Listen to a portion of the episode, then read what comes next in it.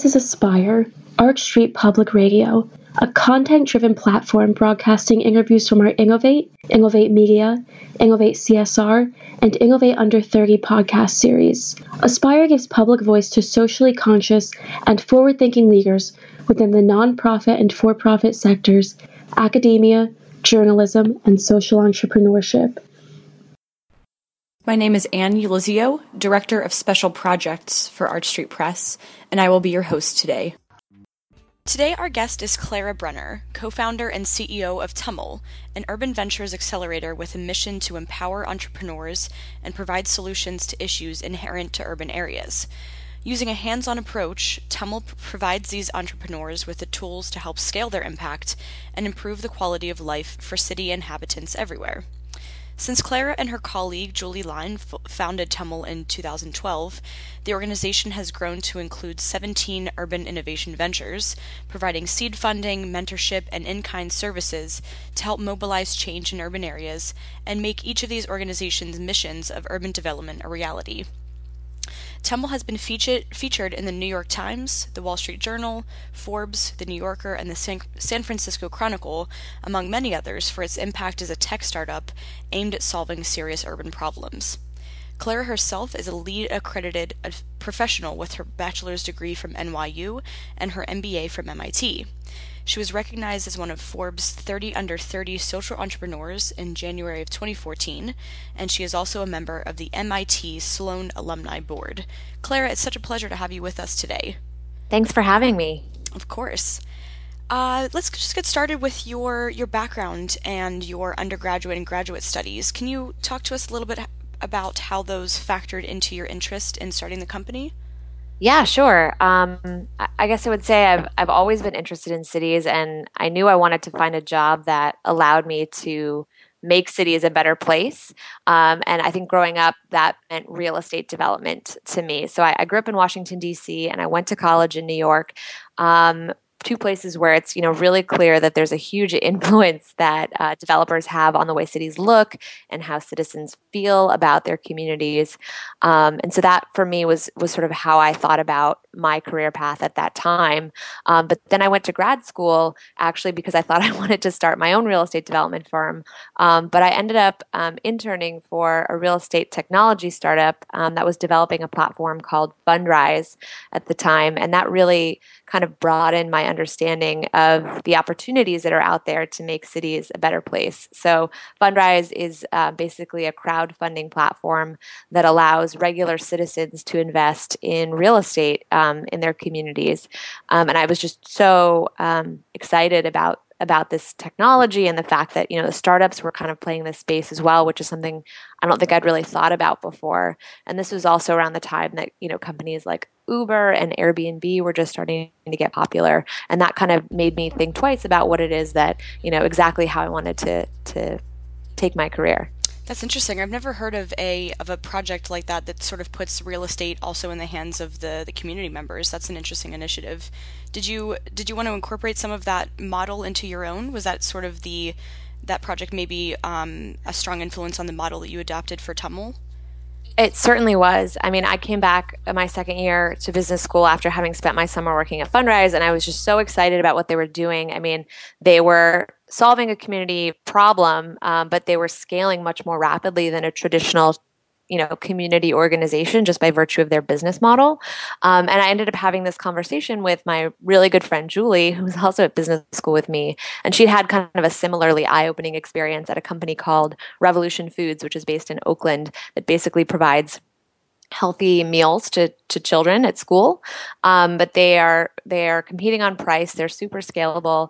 Um, and she was just really interested in this idea of this or this intersection of um, social impact and scale um, that was coming from all these startups that were using technology to kind of you know grow their impact. And that's sort of what got us thinking about this whole space and the fact that there were startups that were doing this. And you know why aren't we seeing more companies like this out there? And how do we get more companies out there um, solving urban problems Oh, it's very interesting. It's a it's a great combination, obviously, of community initiative and maybe you know a sense of responsibility for the community members themselves to to get involved with these projects and help their neighborhoods improve. You're you're so right. I mean, I think a lot of times when you say social impact startup, most people think about sort of international development focused startups, um, which is totally legitimate and excellent. But um, I think there really is this new movement of folks that are thinking about social impact and entrepreneurship and you know how those can be used to solve problems you know right here in the us and um, i think that that's a really exciting change Absolutely. And it's great that, you know, you said you grew up in DC and went to school in New York City, both being extremely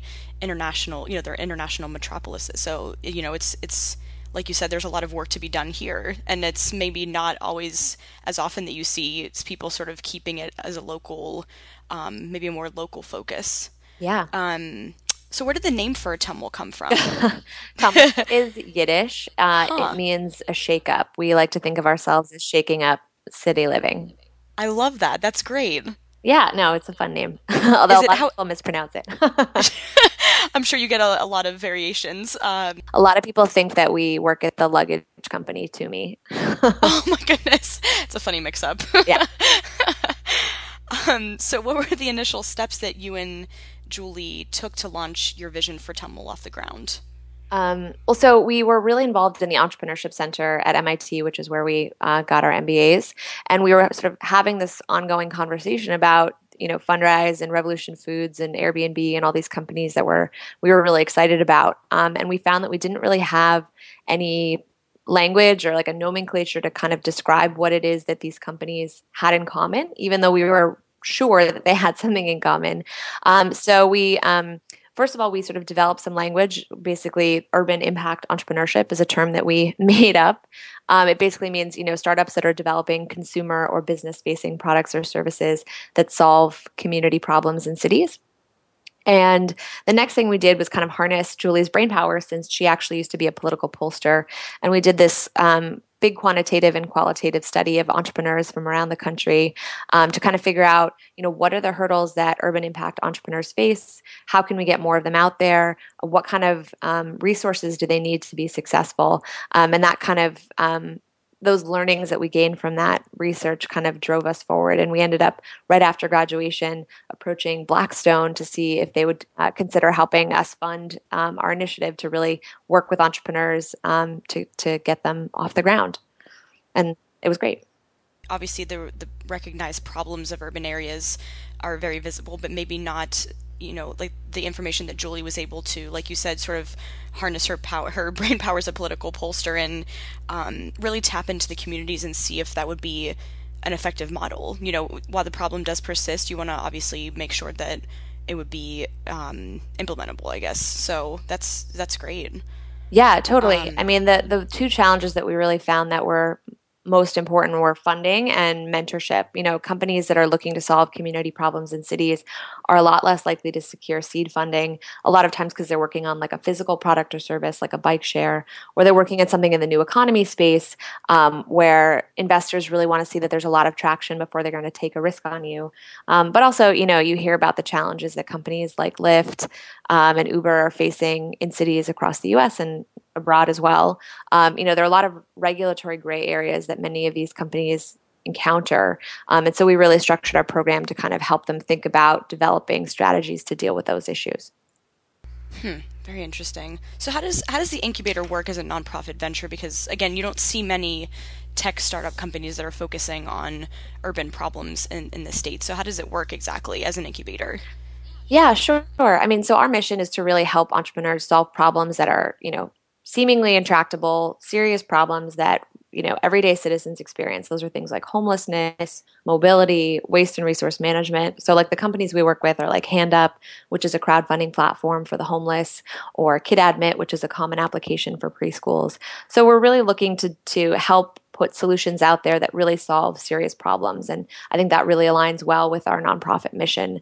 Um, and so um, the way our program works is we do an open call twice a year for entrepreneurs from around the country to apply. They apply online. Um, and it's a pretty short application. Um, we're looking for really early stage companies, and uh, yeah, we we interview them and we select. I think uh, for our most recent cohort, which is going on right now, I think we have seven companies that we're working with, um, and they come physically work out of our offices.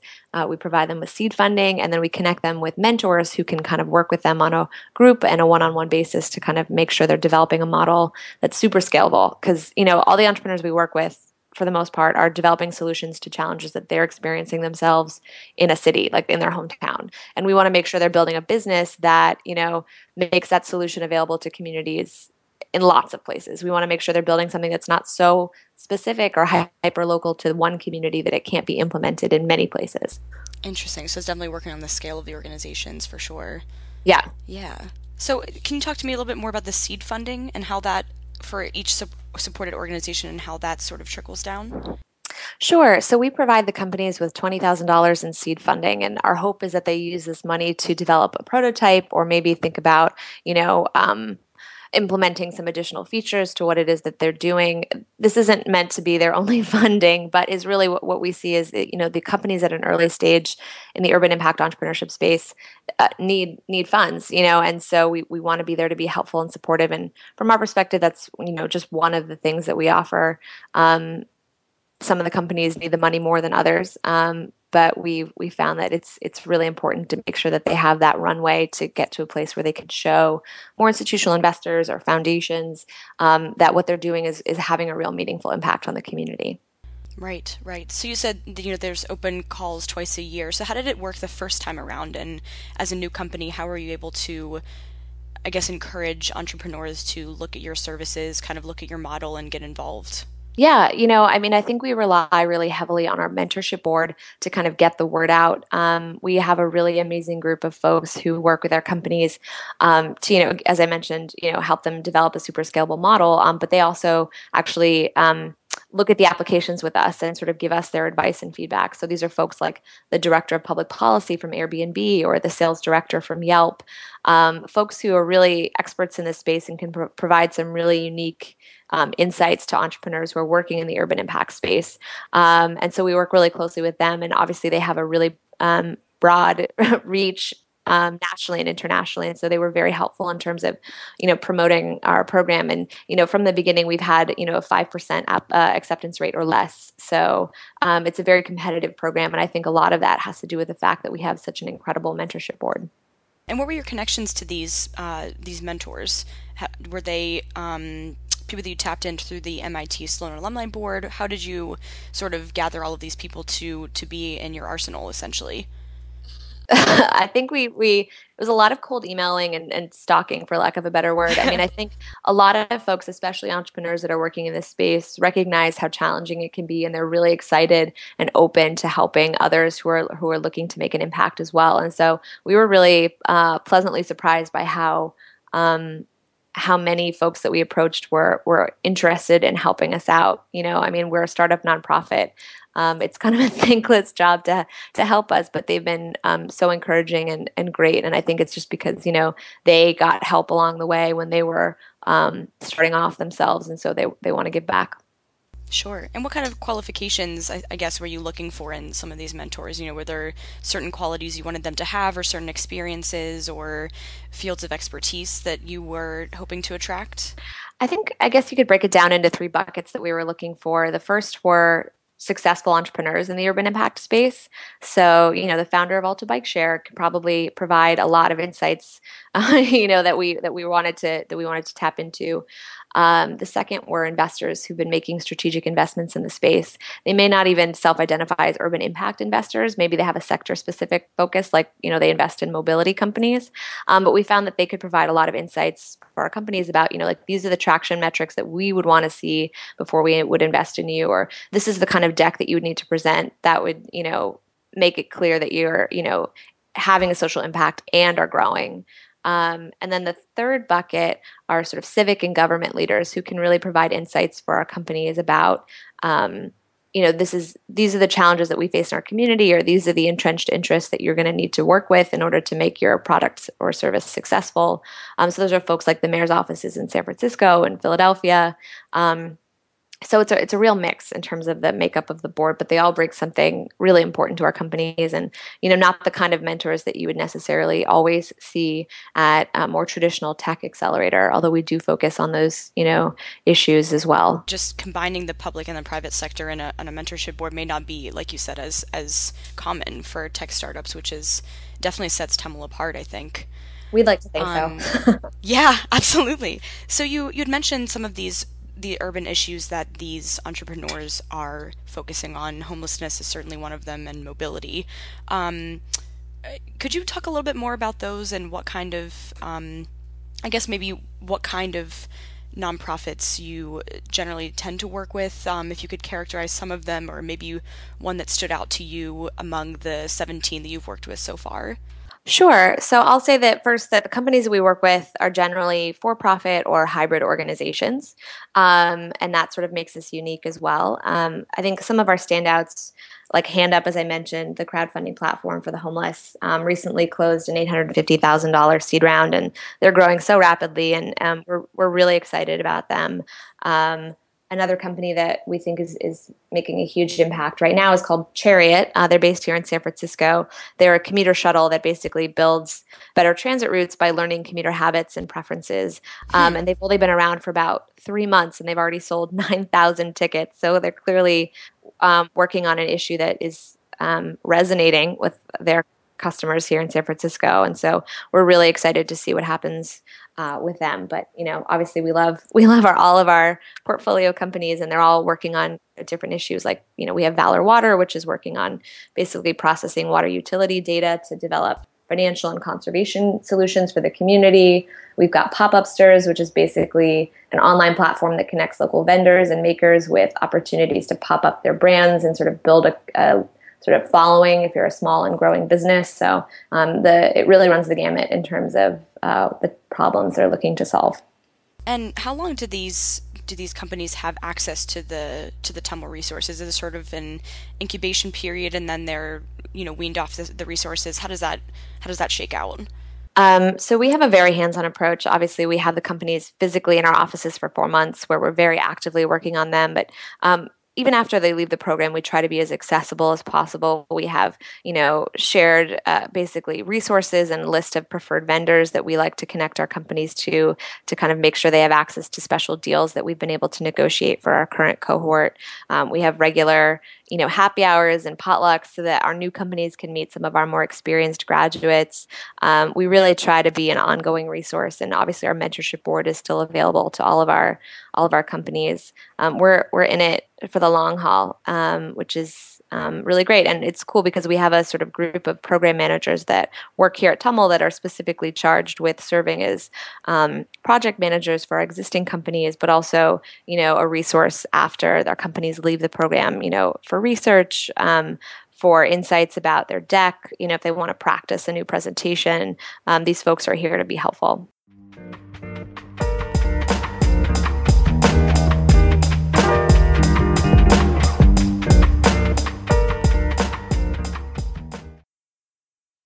This Innovate series features dialogue with some of the most influential advocates for changing our world, from the CEOs and founders of major nonprofits to the directors of cultural and academic institutions.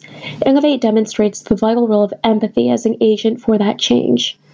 Innovate and Aspire are produced in partnership with Ashoka, Innovators for the Public, the Kellogg Fellows Leadership Alliance, and the Philadelphia Social Innovations Journal, and presented by Arch Street Press and the Public Radio Exchange.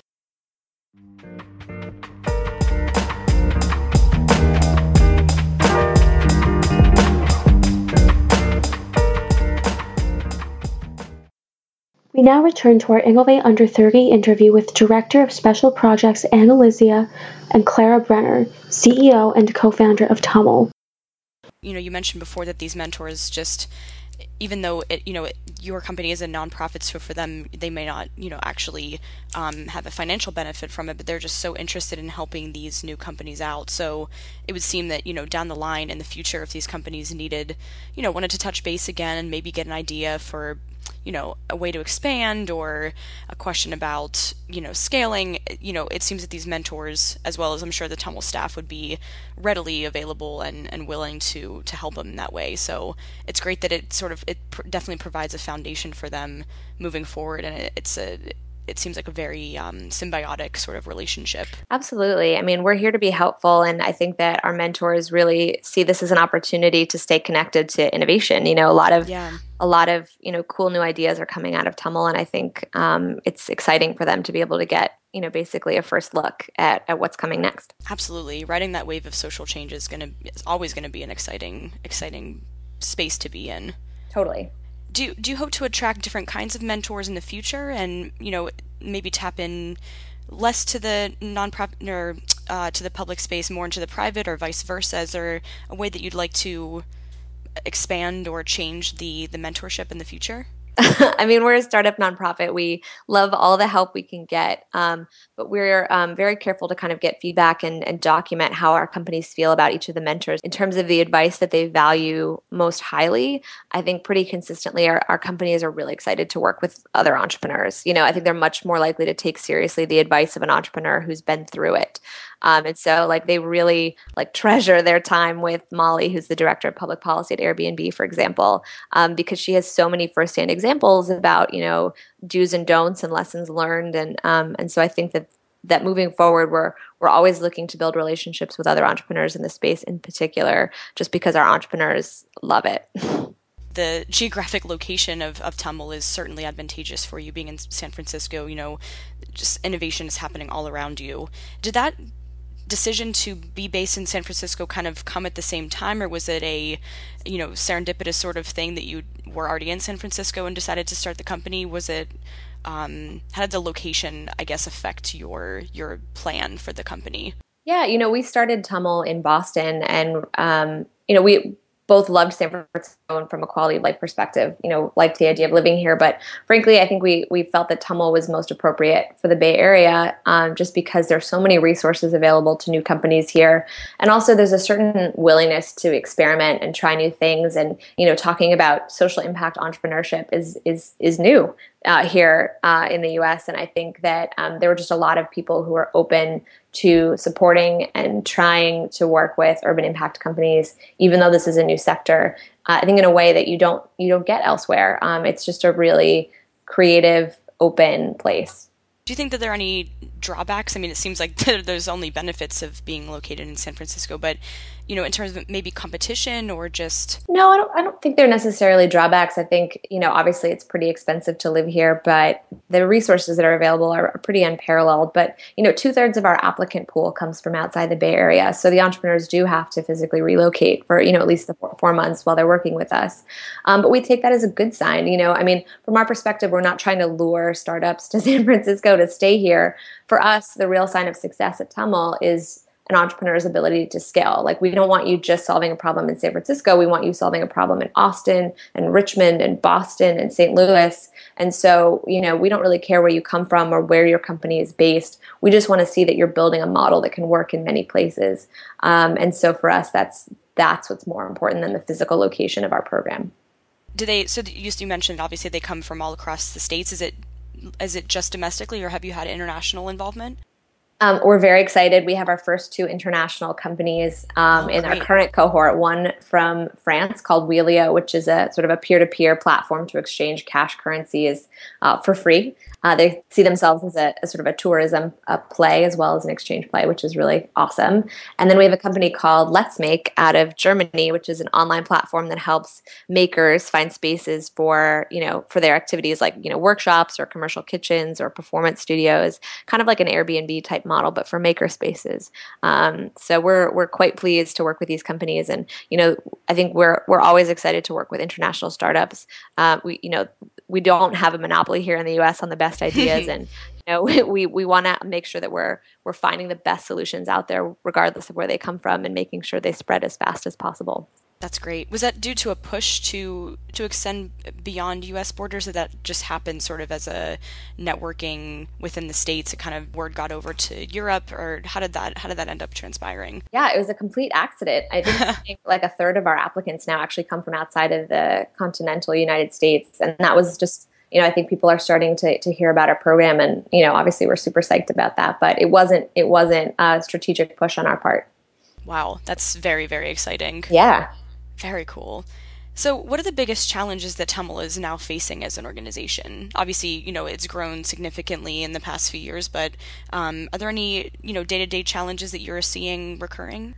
I think our biggest challenge at Tumml is the fact that you know we're a nonprofit and we're here to be helpful, but um, the majority of our of our interactions with startups is is frankly telling them no. You know, we have a less than five percent acceptance rate, so you know over ninety five percent of our interactions with startups is telling them no. And so we, we're really working over the next year to try and find other ways and to provide other resources to startups that we just simply can't, you know, accommodate in our program just because you know we are still small um, and and growing. And so you know, really trying to find creative ways to to make ourselves more accessible, to um, put more resources out there. Um, so that we can help more companies that even if they're not physically going through our accelerator, that they can you know take advantage of many of the lessons learned that we've um, started to pull together along the way.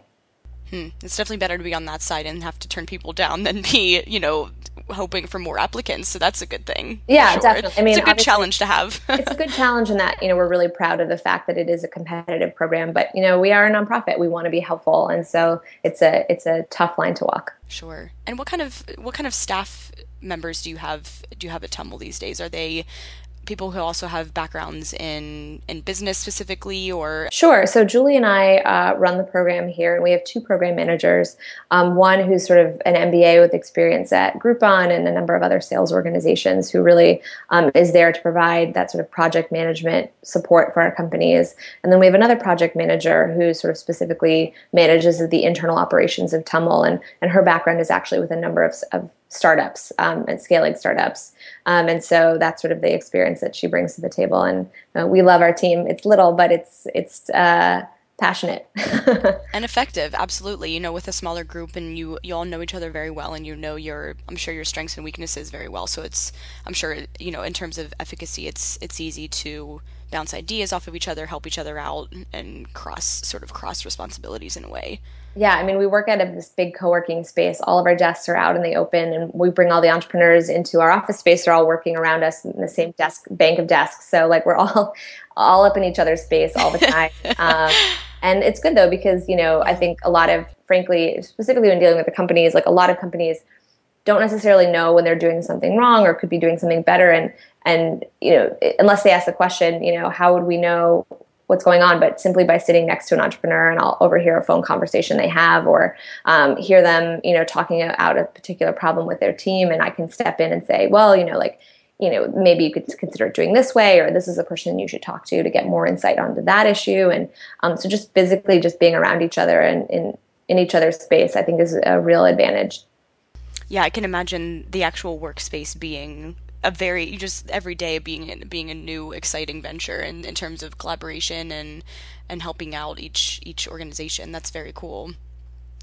Um, so you know you mentioned being able to expand into the international realm a little bit more in the future.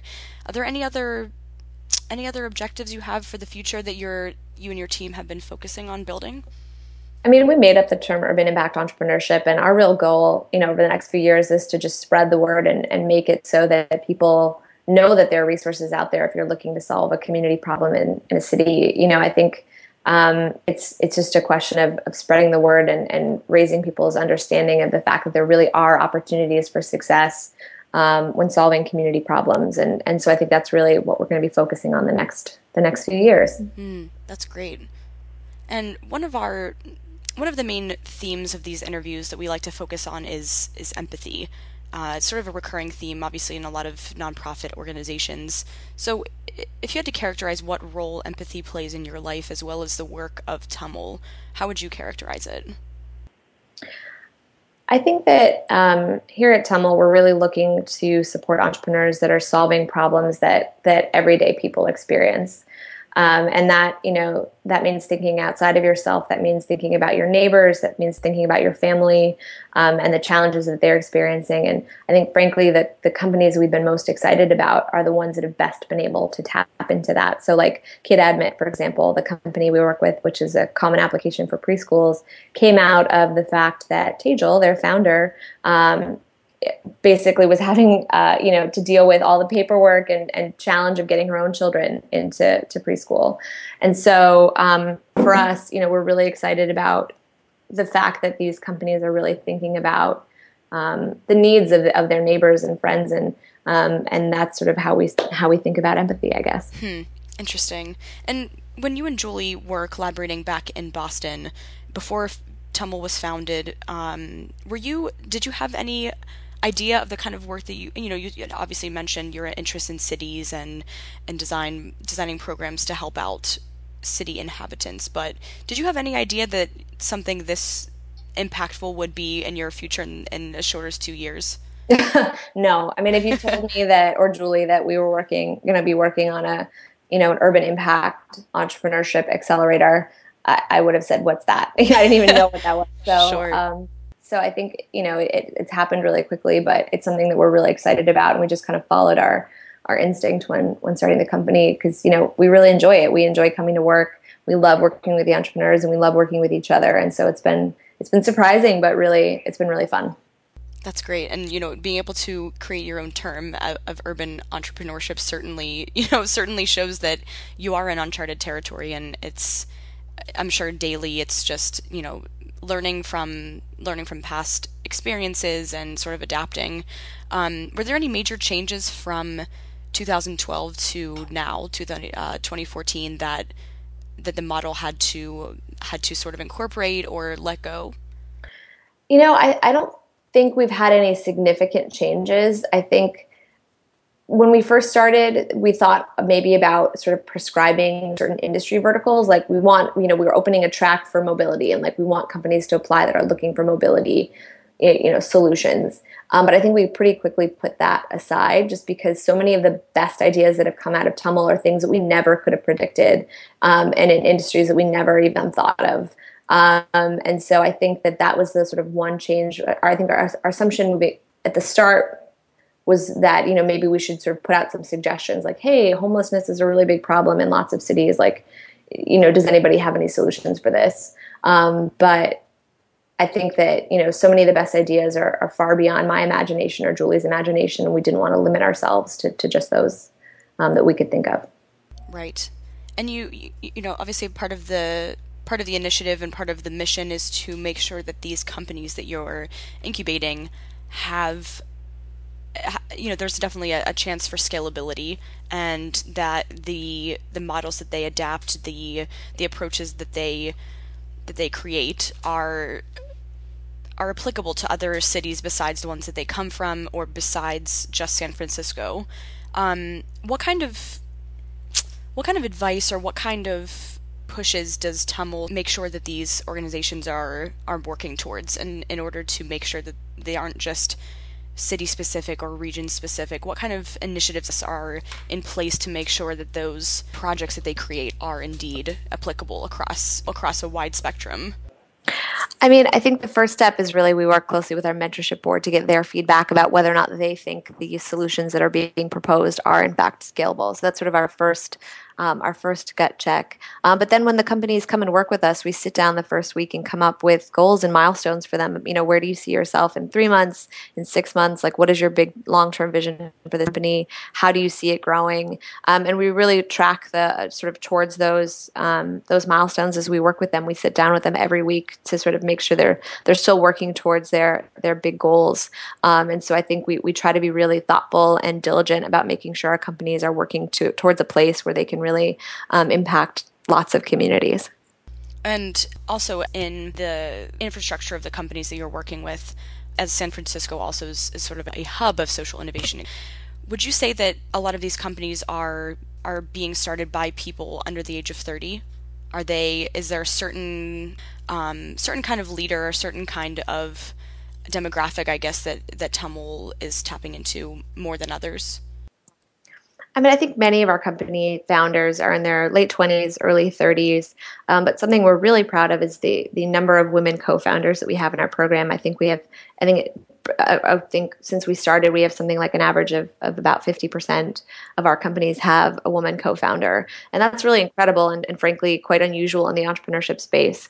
Um, and I, I can only guess about why that is. I'm not sure if it's because, you know, Julie and I are here and sort of serving mm. as, as, you know, a, an inspiration or mm. if it's because you know women are particularly excited about you know solving problems that they're experiencing firsthand um, i'm not really sure why that is but um, it's very encouraging, and we're really happy about that. Um, we really love to see um, women entrepreneurs out there. There should be more of them, and um, yeah, it's been it's been cool to see.